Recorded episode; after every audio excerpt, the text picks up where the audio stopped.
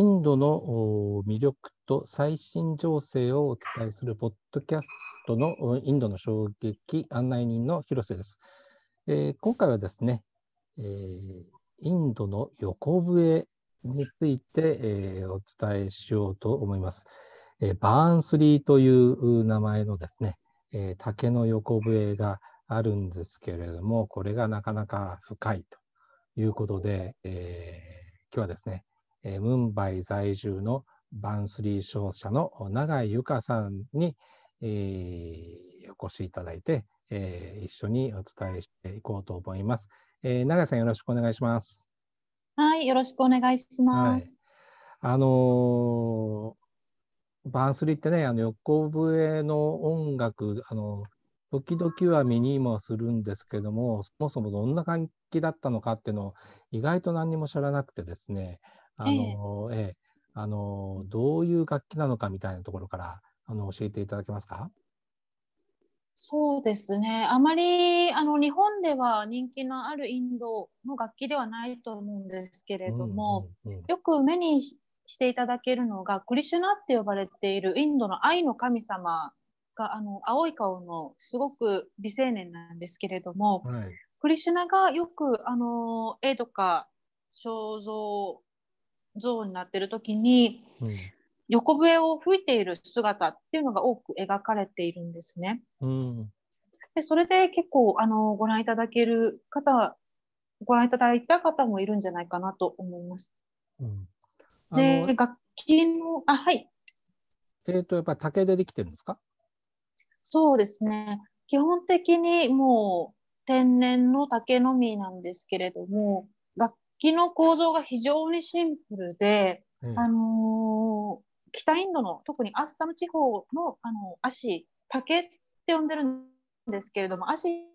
に近いような節と節の間が非常に長くて細長い竹を切ってでそこに穴をいくつか開けて、うん、であの口息を吹き込む穴であと指用の穴が3つ開いてるだけの非常にシンプルな楽器です。うん。あのまあ、竹っていうとなんか尺八みたいなのも想像しちゃうんですけどちょっとやっぱ違うんですね。はい。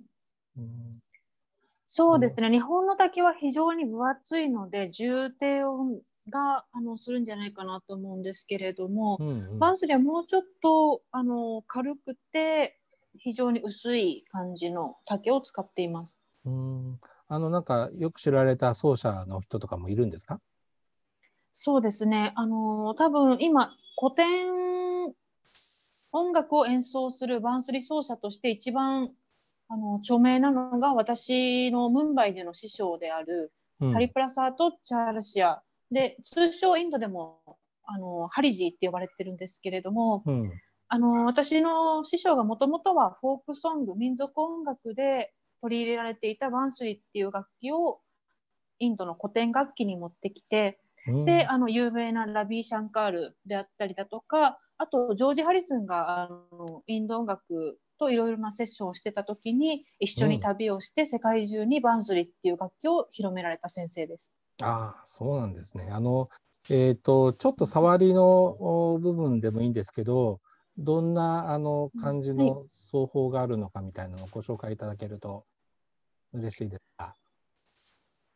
そうですね。では、あのー、バンスリーの特徴的な音の出し方についていくつかテクニックあるんですけれども、はい、やっぱり西洋的な音楽と違うのが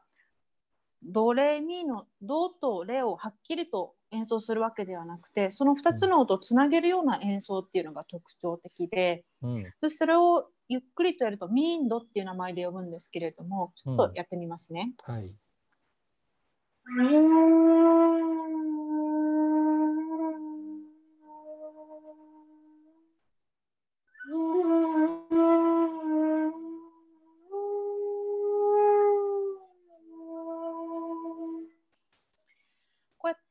をつなげるような演奏のことをミーンドっていう呼び方をします。なんか雰囲気ありますね。で今やったミンド あありがとうございます、はい、ちょっと、ね、インド音楽っぽい音になるんですけれども、うん、あとドレミファソって吹くときにそれを上の音からあの少しずつスライドしてあの演奏していくのがガマックっていうテクニックがあるんですけれども、民度早く演奏するとガマックになります。ちょっとやってみます。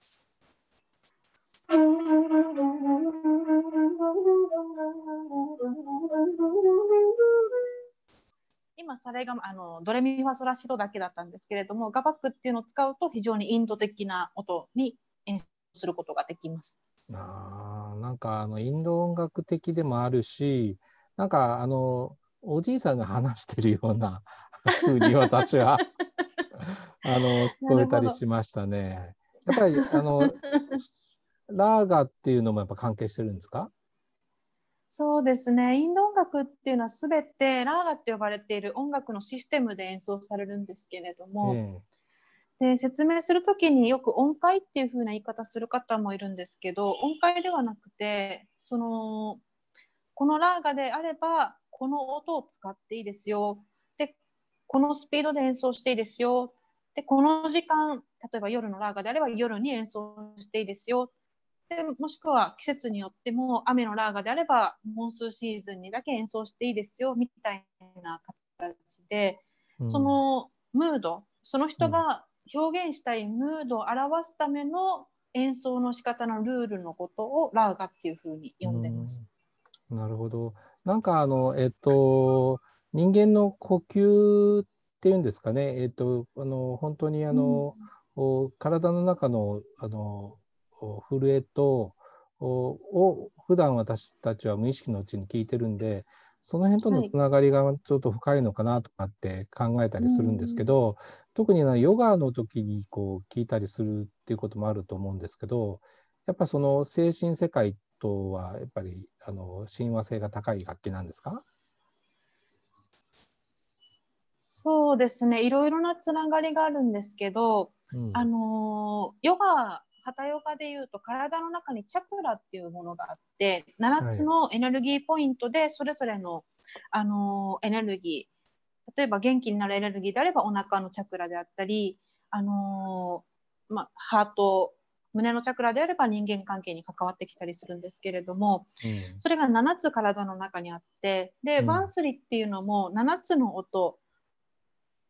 日本語で言うとドレミファソラシドの7つの音音階っていうのがあるのでそれぞれの音が内側、体の内側に左右してでそれで影響を与えるっていう風な話はよくされています。うんやっぱりあれですか？あのバーンスリーを聞きながらあの聞きながら寝ちゃったりしてもいいんですか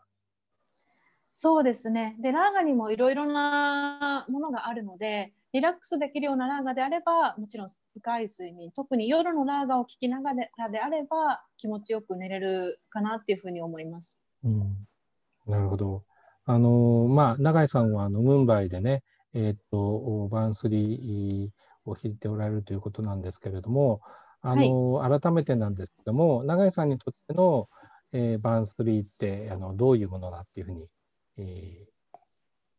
ー、おっしゃれますか？そうですね。私がバンスリーに会ったのが大体8年ぐらい8年かな9年ぐらい前でなんですけれどもその時に初めて聞いてすごく好きだなって思って見せられてしまってそれでインドに住むようになってムンバイに住むようになってで一番初めに聞いた CD の先生のところで今勉強をするようになって世界で演奏させてもらえるようになって本当この楽器が私にとっては人生を変えてくれたものかなっていうふうにいつも感謝してます。はい、わかりました。えー、長さん、今日はどうもありがとうございました。はい、どうもありがとうございました。はい、えー、今日はですね、インドの古典的なあ竹の横笛、えー、バーンスリーについて、えー、お伝ええー、しました。えー Thank you